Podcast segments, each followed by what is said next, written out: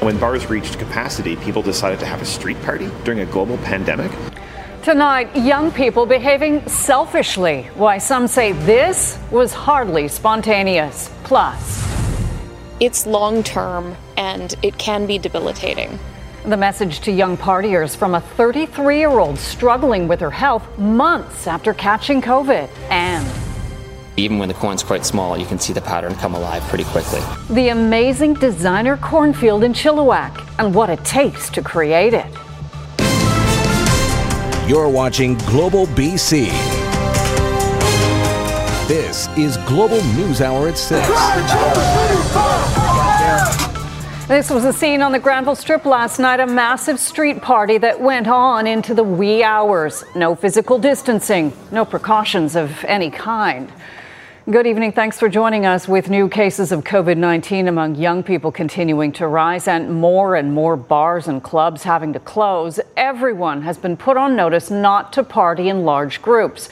But clearly, that message is not being heard as some disturbing video of that party on Vancouver's Granville Strip shows. Nadia Stewart has our top story. Distancing guidelines ignored as Granville Street partiers set up on the street. According to bar owners, it's what young patrons decided to do when bars reach capacity. What in the world are those kids thinking? Like, you cannot have a street party because you can't get into a licensed establishment. It's just stupid. For BC's Alliance of Beverage Licensees, this is beyond frustrating. Our industry has done some incredible work to abide by extremely stringent public health protocols. Uh, and when bars reached capacity, people decided to have a street party during a global pandemic. Vancouver police say officers quickly dispersed the crowd, but sources tell Global News the late night revelers partied in the street until sometime between 2 or 3 Saturday morning. And apparently, this is happening regularly on the weekends. There's now growing concern this kind of behavior could lead to a second shutdown. You're commingling with people who could be asymptomatic, and you could suddenly start carrying the virus, and you walk into an establishment and spread it to customers and to staff. Right? It's not only dangerous for public health, it's also putting the staff's job at risk and the business at risk. Public health officials are particularly concerned about the number of infections amongst younger British Columbians. Premier John Horgan turning to Star Power to get the message across. In response, Seth Rogen sent out a tweet asking people to skip parties and barbecues. Health Minister Adrian Dix says inspectors will be out this weekend checking out clubs and banquet halls, though there is reluctance on the government's part to impose a second shutdown. We are not at the point where we're seeing um, that, that we feel that we need to shut the entire industry down. Um, obviously, that's something we watch carefully. In an effort to stop the spread, some establishments closed voluntarily.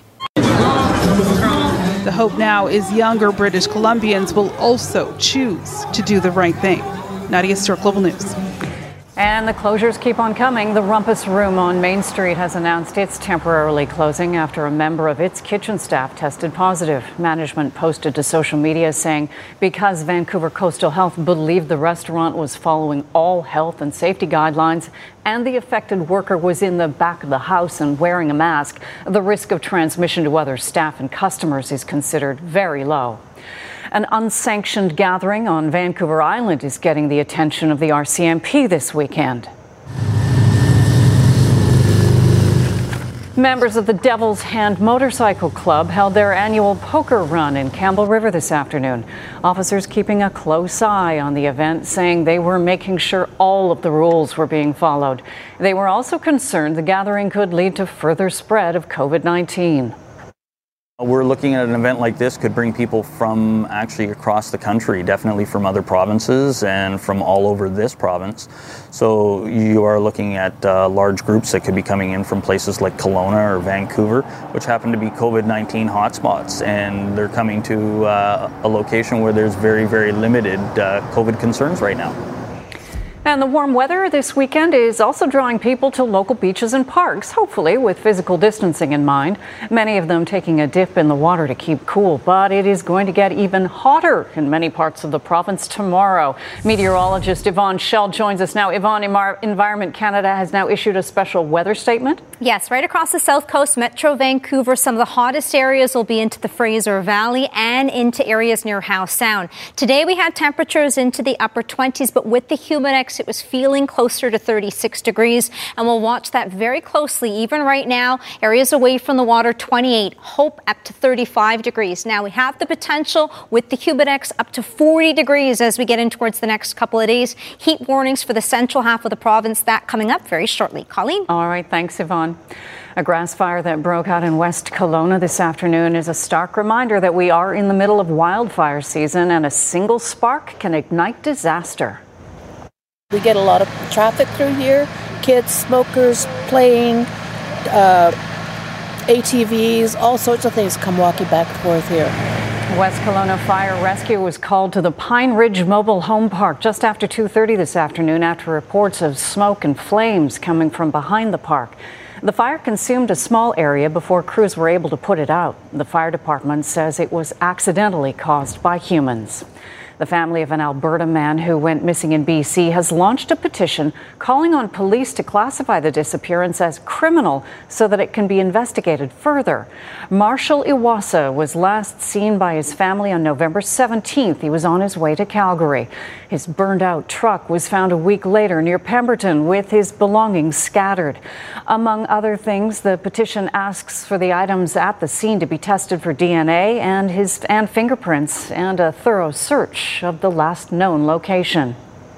A convicted sex offender who Vancouver police warned about two months ago is now living in Surrey.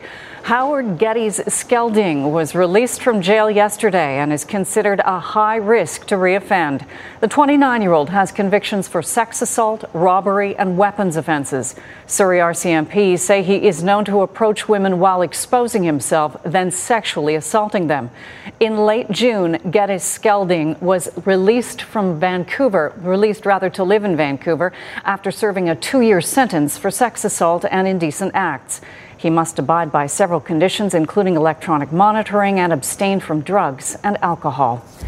A construction site in White Rock has been shut down after a hazardous substance became airborne. MetroCan Construction and B&B Contracting were given an order to stop work.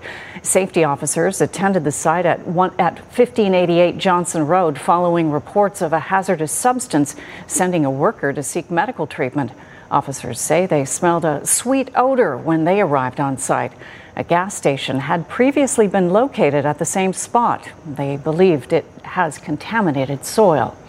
A Kelowna woman captured some video of an unwanted visitor that frequents her backyard more often than she'd like. You little, I'm getting you this time. Get out of the pool. The video was shot in Kelowna's Mission neighborhood. The homeowner says that she even found the bear on her outdoor furniture and that once it took one of the cushions. In the video, you can hear her shooing the bear out of her pool. Get out of there! Get out! Nice try. The woman who shot the video says she has been actively bear aware and doesn't leave out food or other possible attractants, but that still hasn't stopped the critter from multiple visits. RCMP launched their annual counterattack campaign on the water in North Vancouver today.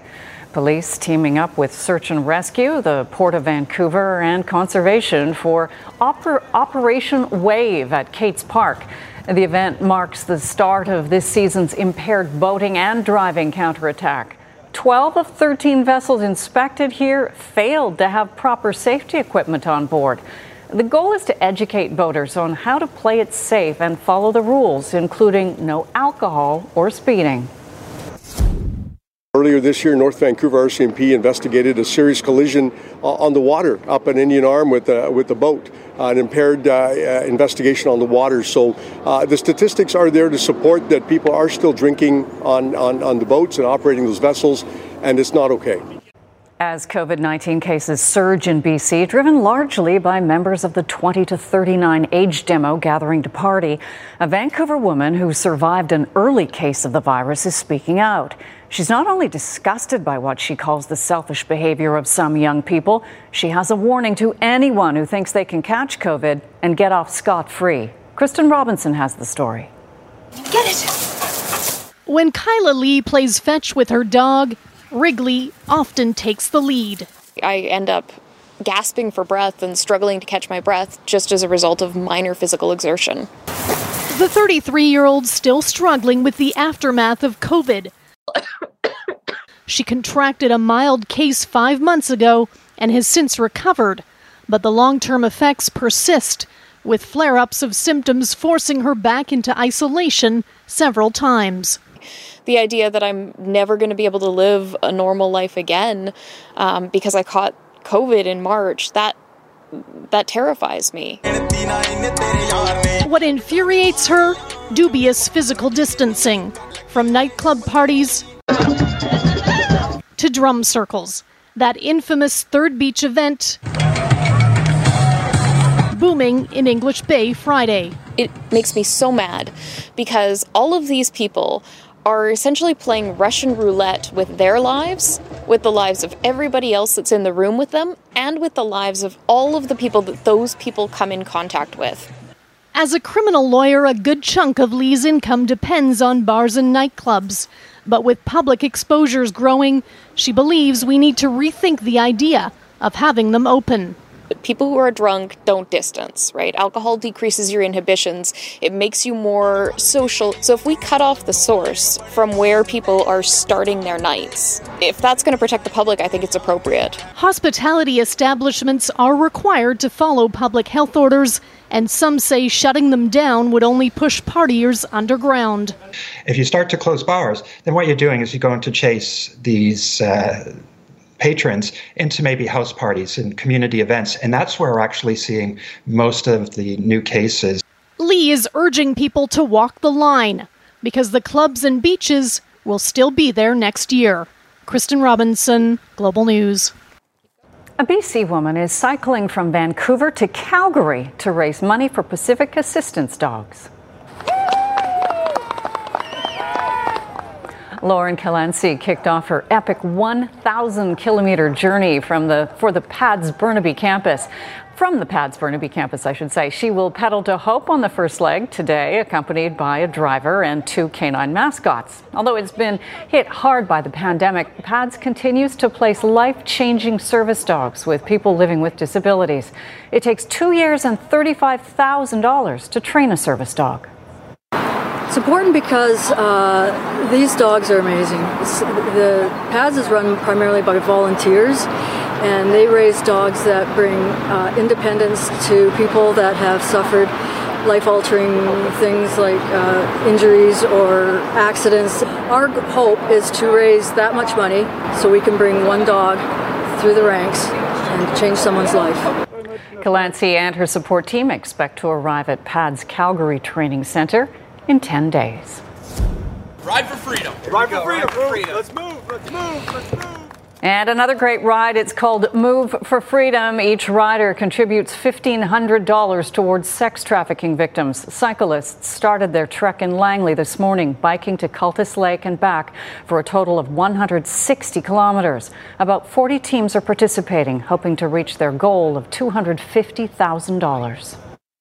It's overwhelming um, to see the support that these these guys really started this whole movement. Now there's 40 teams, 40 small teams uh, that are uh, racing, doing the things all across BC and Alberta today. Uh, and I'm just uh, overwhelmed with gratitude. We have 150 uh, staff internationally uh, that are all following along, and they just feel so supported to see all these different people really getting behind the work that they're doing every day. Mexico's majestic Popocatépetl volcano rumbled to life yesterday, spewing massive plumes of gas and ash into the air. The volcano is located southeast of Mexico City. Mexico's National Center for Disaster Prevention is warning people to stay away from the area. More than 36 discharges have been reported within the last 24 hours. We're learning more tonight about an unsettling incident involving an explosive device in Kitchener, Ontario. Yesterday, a parked car exploded outside a local courthouse, and soon after, a man's body was found inside. Morgan Campbell reports. Anytime you have uh, an event like that happen in any community, it's always uh, uh, a, a, period of, of, concern. People across Kitchener, Ontario are still comprehending the scene outside their city's courthouse Friday after an explosive device went off inside a parked car. It's pretty wild that it would happen like so close to home. The blast transforming this normally peaceful area into a massive security effort. One man's body was discovered inside the car. Waterloo Regional Police say he brought the bomb to the courthouse, but the reason for the detonation is unclear. Officers can't say if there was an intended target. We do understand. Um, you know, public concern over this, and our investigators are working very diligently uh, and around the clock to uh, try and, and determine the motive. Following the explosion, police spent hours searching two homes, both in Kitchener. They say the residences are connected to the man in the car and they are not looking for any other suspects. Neighbors tell Global News the man had recently moved to a home on Hearthwood Drive to live with his parents following a separation. Those details have not been independently confirmed by Global News obviously a tragedy for the uh, for the individual involved and, and for their family, but it's also a reminder for all of us that the last four or five months have been difficult for uh, for many people in, in, in different ways, and and the importance for us to reflect on our own well-being, but also to check in on others. Police say the investigation is moving quickly as they work to determine a motive. However, they say there is no concern for public safety. Morgan Campbell, Global News.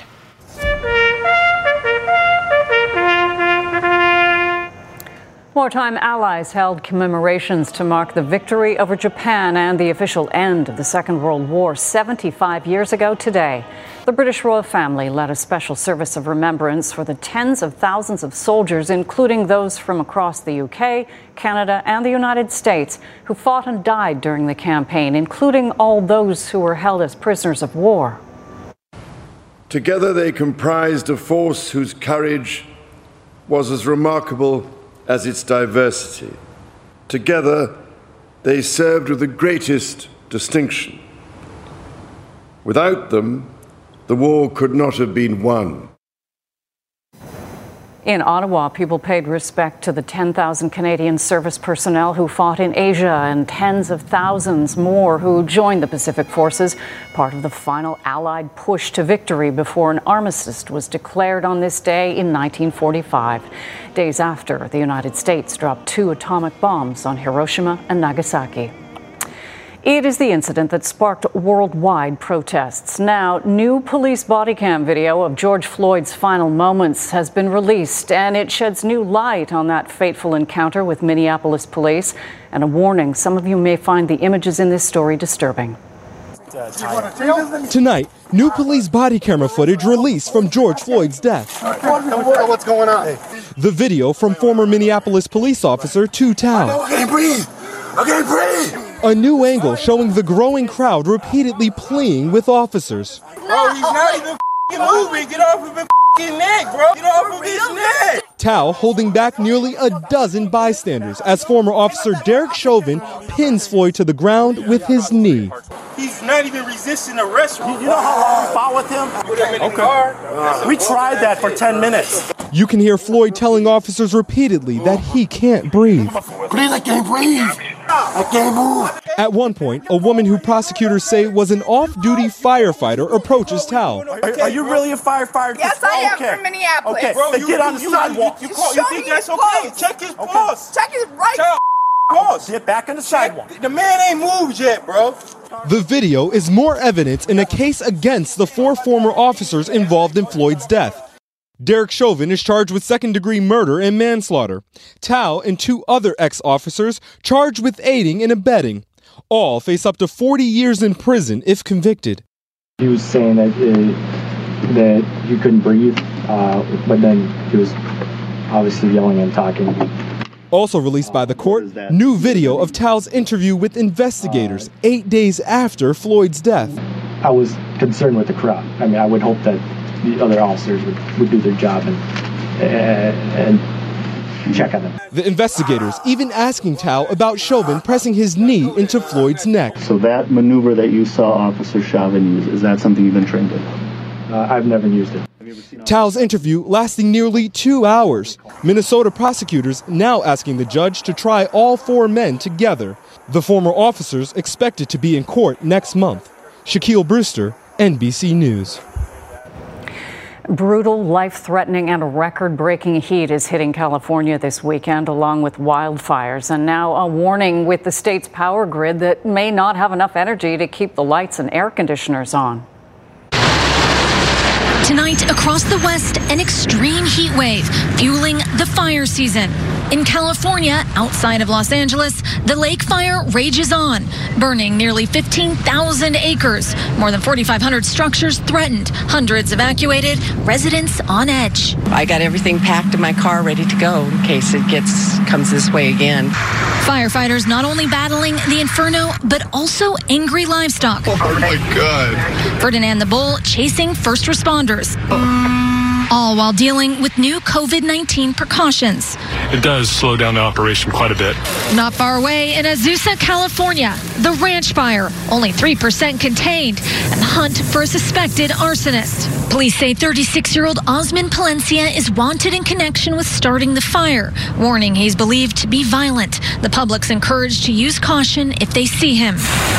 As fires rage on in the southern part of the state, the heat wave creating new concerns for California's power grid. Friday evening, state officials cut power for parts of California, affecting as many as 250,000 customers. For the first time in 20 years, declaring a stage three emergency, triggered when demand for power outpaces available supply. Hours later, power restored statewide. Well, with this heat, it's pretty brutal without AC. Now across the West, 84 million affected. The heat threatening to shatter record temperatures and could rival 2006 when hundreds were killed as temperatures soared as high as 119 degrees. A potentially deadly combination with no signs of letting up. The heat's expected to continue into next week. Hmm. In Health Matters, Health Canada says it has enough ventilators to deal with a possible surge in COVID 19 cases. The statement comes despite the fact that less than 2% of the more than 40,000 ordered last spring have been delivered. Chief Public Health Officer Dr. Theresa Tam says Canada is better prepared for a fall wave of COVID 19 than it was in the spring. But concern remains that another wave could be big enough to overwhelm Canada's healthcare system, including its current supply of ventilators. You're watching Global News Hour at 6. It was really off the wall, but we we uh, I just couldn't resist. Had to. What prompted actor Dennis Quaid to adopt a cat from the other side of the country? We're going to have that for you right after Yvonne's forecast. But first. Ah, it's mid August, but the Okanagan ski hills are preparing for what's hoped to be a very busy winter season. Big White Ski Resort is already selling season's passes with a promise of a total refund if the passes return before opening day. The Hill made the decision to close earlier this year as the pandemic ramped up, but after opening in mid July for the summer season, operators feel they've had enough experience and preparation to offer safe skiing and snowboarding come November. We really feel that summer has been a great training ground for us. Um, there's a lot to learn and there's a lot to get up to speed on as the world is recognizing right now. Um, and we've really used our time wisely here to, to really get a hold of what we're going to be able to do in the wintertime. Um, and right from you know housekeeping all the way through our restaurants into the parking lots and the lift lines, um, we're going to be addressing all of that. All returning season pass holders will also receive a 20% automatic rebate to make up for the early closure this past spring. Nice. Yvonne, I can't even think about skiing on a day like today.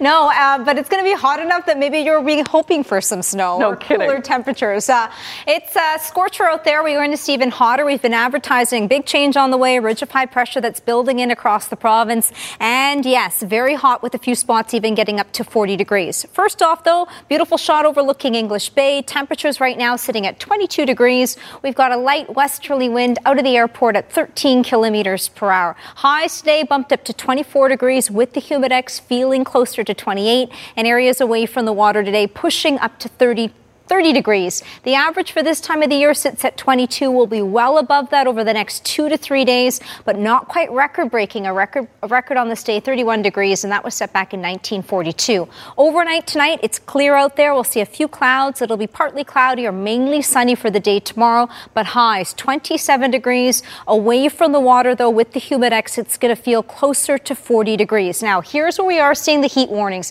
100 Mile and the Cariboo is included within that into the low 30s for most areas. The hottest area will be for the Fraser Canyon, so Whistler Howe Sound, where we could see temperatures getting closer to 40 degrees. And then all areas across the south coast with Metro Vancouver, the Fraser Valley, we are going to see those temperatures into the upper 30s, mid and upper 30s, especially when you factor in the humidex. And now the timeline of it and the peak of it will be for tomorrow. That'll likely be the hottest day for all areas, but we'll continue to see two to potentially three more hot days. So a heads up.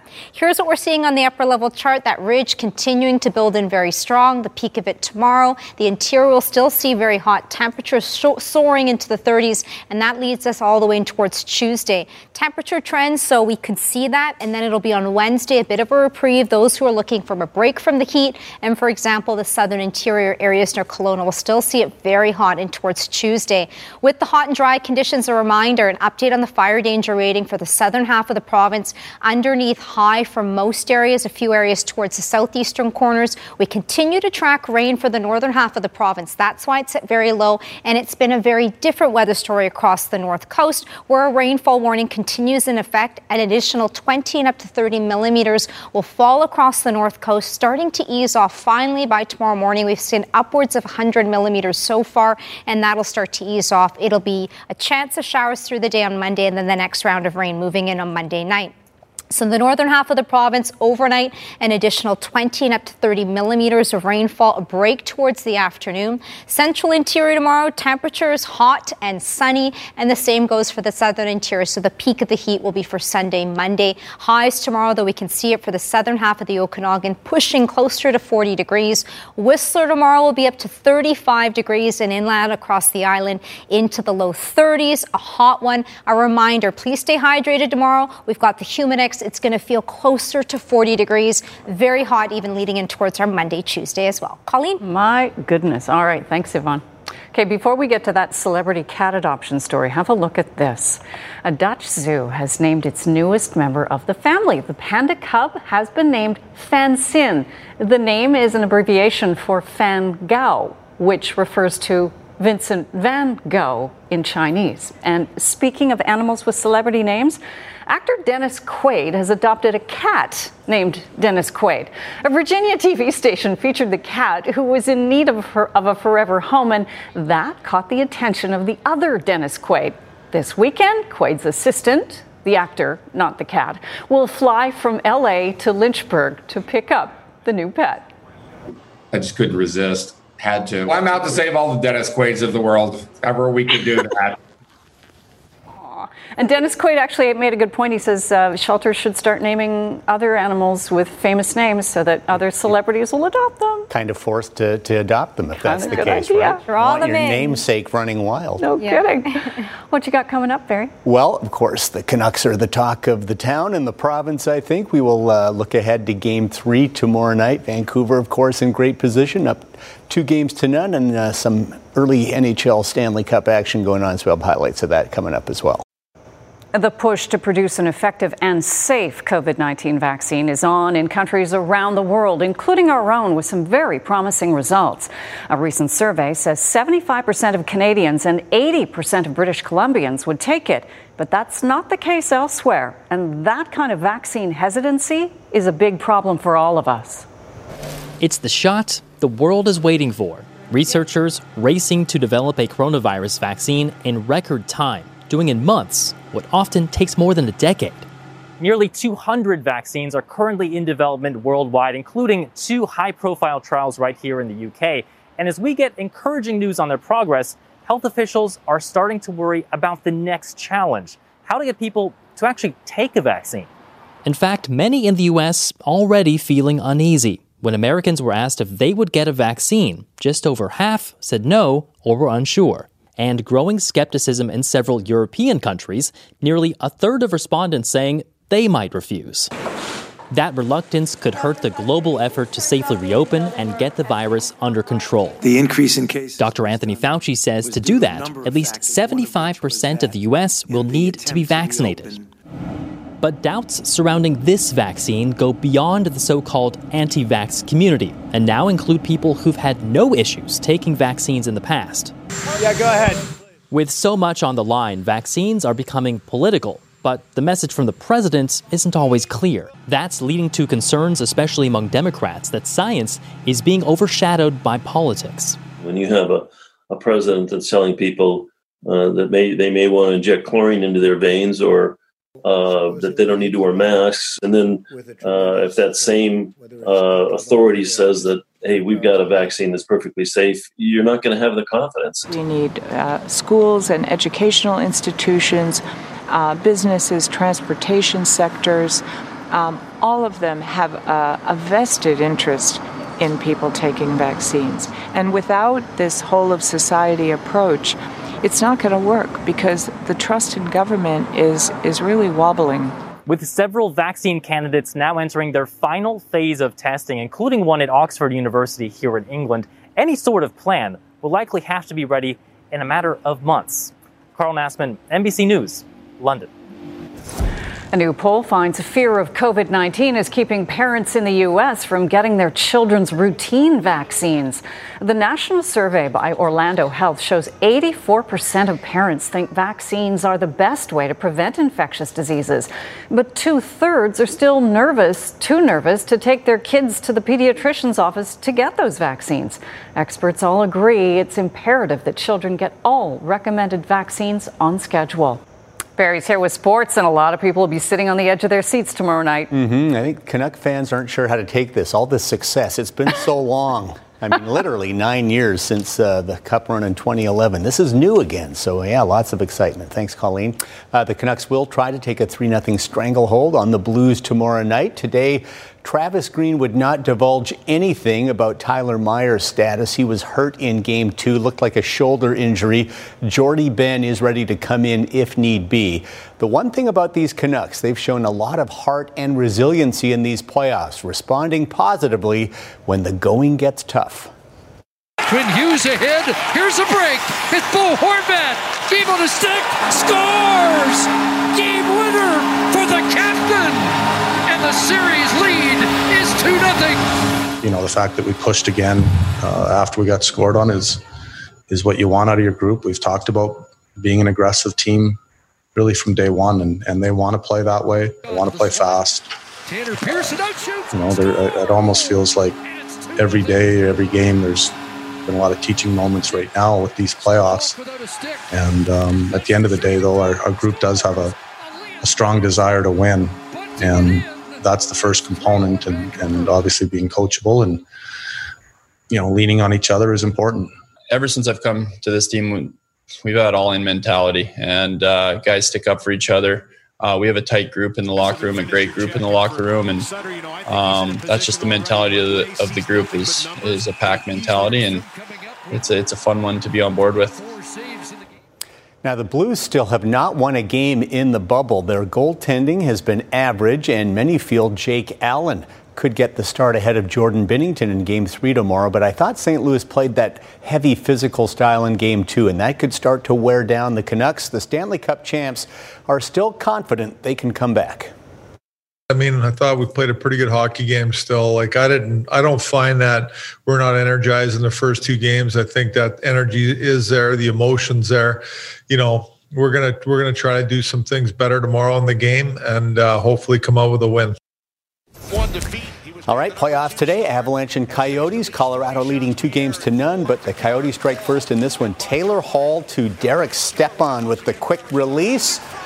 And it's 1 0 Arizona. Second period now tied at 1 1. Former Canuck Brad Richardson scores with just 34 seconds to go in the period. This is a great shot, sniping at top corner. 2 1 Arizona. Now, Darcy Kuemper did the rest. He was busy. 49 saves for the victory. That's a career high. Coyotes get on the board. 4 2 the final. They now trail the series two games to one. Also in the West, going on right now, Marc Andre Fleury getting the start. Vegas and Chicago. Golden Knights with a 2 0 series lead. First period, Chicago power, uh, power play, but Mark Stone to William Karlsson zips the backhander, shorthanded past Corey Crawford. Now 2 0 Vegas late in the second. Earlier, Bruins and Canes, Jaroslav Halak, number one goalie after Tuukka Rask opted to leave the bubble today for family reasons. David Pastrnak also not in the lineup, so the Bees playing shorthanded, but they got the lead. Brad Marchand shot stopped, but Charlie Coyle bunts in the rebound. That was a power play goal. They get one shorthanded too. Coyle with the shot, kind of a shot pass, tipped perfectly by Sean Kuraly. 2 0 Boston. Halak was very solid for the Bruins. Just one mistake, and it really cost him. For some reason, thought he should fire the puck out while the Bruins were killing a penalty. Picked off by Nino Niederreiter, but that was it. The Canes fall short 3 1 as the Bruins take a 2 1 series lead. Also in the East, Game 3, Blue Jackets Lightning. Although after a five overtime Game 1, this is more like Game 5 as far as times played. Second period, 1 0 Lightning until Jackets on the attack. Riley Nash wiring one past Andrei. Andrei Vasilevskiy ties it at one, but the Lightning get it back. They win a face-off, get a shot, and Brayden Point cashes the rebound past Joonas Korpisalo, 2-1 Tampa. And then late in the period, Lightning on the attack again. Victor Hedman, the trailer, rips it home from the slot to make it 3 1. But Columbus has got one back. Mid third period, it's 3 2 Tampa. NBA playoffs start Monday. Today, Memphis and Portland in the play in game in the West. Loser goes home. Winner gets the Lakers in the opening round. Memphis needs to beat Portland twice because Portland was eighth after they had their uh, games this week. Third quarter, Vancouver born Brandon Clarke moved away when he was only seven, but still has roots in the city. He had 20 today off the bench. Grizzlies led by five. Late in the fourth, Clarke with the setup for the former Raptor, Jonas Valanciunas, and it's a one point game with two to play. But it was CJ McCollum who made the big shots today for Portland. Damian Lillard had 31, but McCollum with the big three there and then followed it with another clutch jumper. He had 29. Portland wins 126 122. They finish eighth in the West and will face LeBron and the Lakers in the first round. Raptors face Brooklyn in game one Monday. Baseball today from the Bronx. Ladner's James Paxton and the Yankees taking on the Red Sox. Bottom of the fourth. Paxton gets some run support off the bat of Gary Sanchez. Two run homer to left. That made it 4 3 Yanks. Now to the top of the fifth, Paxton will strike out the former Blue Jay Kevin Pillar. Paxton, five strong innings, in position to get his first win of the season as the Yankees lead at 11 3 in the seventh. The Jays, by the way, are in a long rain delay right now in Buffalo against Tampa Bay. UEFA Champions League quarterfinal, Manchester City versus French side Lyon. Lyon led 1 0 until Kevin De Bruyne equalizes for Manchester City. Great play by Raheem Sterling, and De Bruyne thumps it home, equalizing the match 1 1. But in the 79th uh, minute, Moussa Dembele will give Lyon the lead. Gets in alone. He is onside, puts it through the keeper Ederson. Dembele would add another later as Lyon upsets Man City 3 1. They will meet Alphonso Davies and Bayern Munich in the semifinals on Wednesday it, in the uh, champ, league, or Champions League. So, uh, again, oh, we've got one more to go. We've got some golf. Sedgefield Country. Blood pressure throughout the day. Roger Sloan of Merritt. This is at the Wyndham Championship in uh, North Carolina. Needs to get into the top 125 to make the playoffs. This is the final tournament before keep giving himself opportunity. The uh, playoff start, and there is uh, one birdie. He had three in a row, and then look at this putt. Beautiful read. Shot that 62 earlier, had it to 12 under and tied for second, but has dropped. He's at 10 under, tied for 18th. I think needs to finish in the top five if he's going to make those playoffs. Si Woo Kim with the shot of the day. Par three, you know what's coming. No putter required. It's the ace, the hole in one. He's got the lead at 18 under, two shot lead at the Wyndham Championship. Didn't realize what was going on. There's no fans, so no big cheers. Oh, now he realizes, okay, hole in one. That's a good thing. For 22 years, the Chilliwack Corn Maze has been a place where families can go to learn about agriculture and how to escape from a maze. It was planted amid some uncertainty in May when it was no sure thing the annual event could be held. But the 12 acre corn maze opens today with a positive message carved into the field. Paul Johnson has the story. Hoisting the bales up for a hayride. In a year with so much uncertainty, it's just good to be open for business at the Chilliwack Corn Maze and Pumpkin Farm. Well, we had to cancel our Easter egg hunt and all of our spring classrooms. Vanessa Oddie is part of the extended family that runs the maze. In the spring, it looked like this could be the first year in decades the family didn't do it, but they took a chance. We thought, you know what, we need to plant because no matter what, at the very least, even if we don't open, we're going to have a beautiful message in the sky to our community. Take a rototiller and follow the white line that you've spray marked and basically just cut out the whole maze. It was brother in law Steve Miller who actually carved out the maze paths later in the spring. He'd never done it before, so you can imagine how unforgiving a mistake would look. First time lucky. And you can see how he did. Not only succeeding in creating the baffling turns of a maze, but with some additional features that the current situation requires. So we made our pathways extra wide. We have bubble zones. We um, we took some attractions out and spaced them out. There are some other things as well. You have to buy your tickets online, and there are attendance limits. But the most enduring part of this year's Chilliwack Corn Maze is most certainly going to be the view from above. It's together. The word together. Together we can we can share hope. Together there's love and peace and compassion. Together we can together. And you can visit the corn maze through the end of October. In Chilliwack, Paul Johnson, Global News. I have to admit, I've never done a corn maze. Have you guys? No, this is a group effort. We're going out as a team. I think we should. we can be spread apart, so it'll work. I think we should pack a lunch and maybe a sleeping bag because Yeah. we could get lost and, And a never be compass. found again. Yeah, no kidding. Uh, another quick look at the weather. It's going to be nice. Uh, hot tomorrow, uh, one of the hottest days with areas away from the water up to 34 degrees. The humidex feeling closer to 40 degrees. So be prepared and still hot and sunny and towards next week. A bit of a reprieve on the way will be for our Wednesday. Very nice. Good corn growing weather. that is the news hour for tonight. Jordan is here at 11. Thanks for joining us. Hope to see you again tomorrow night.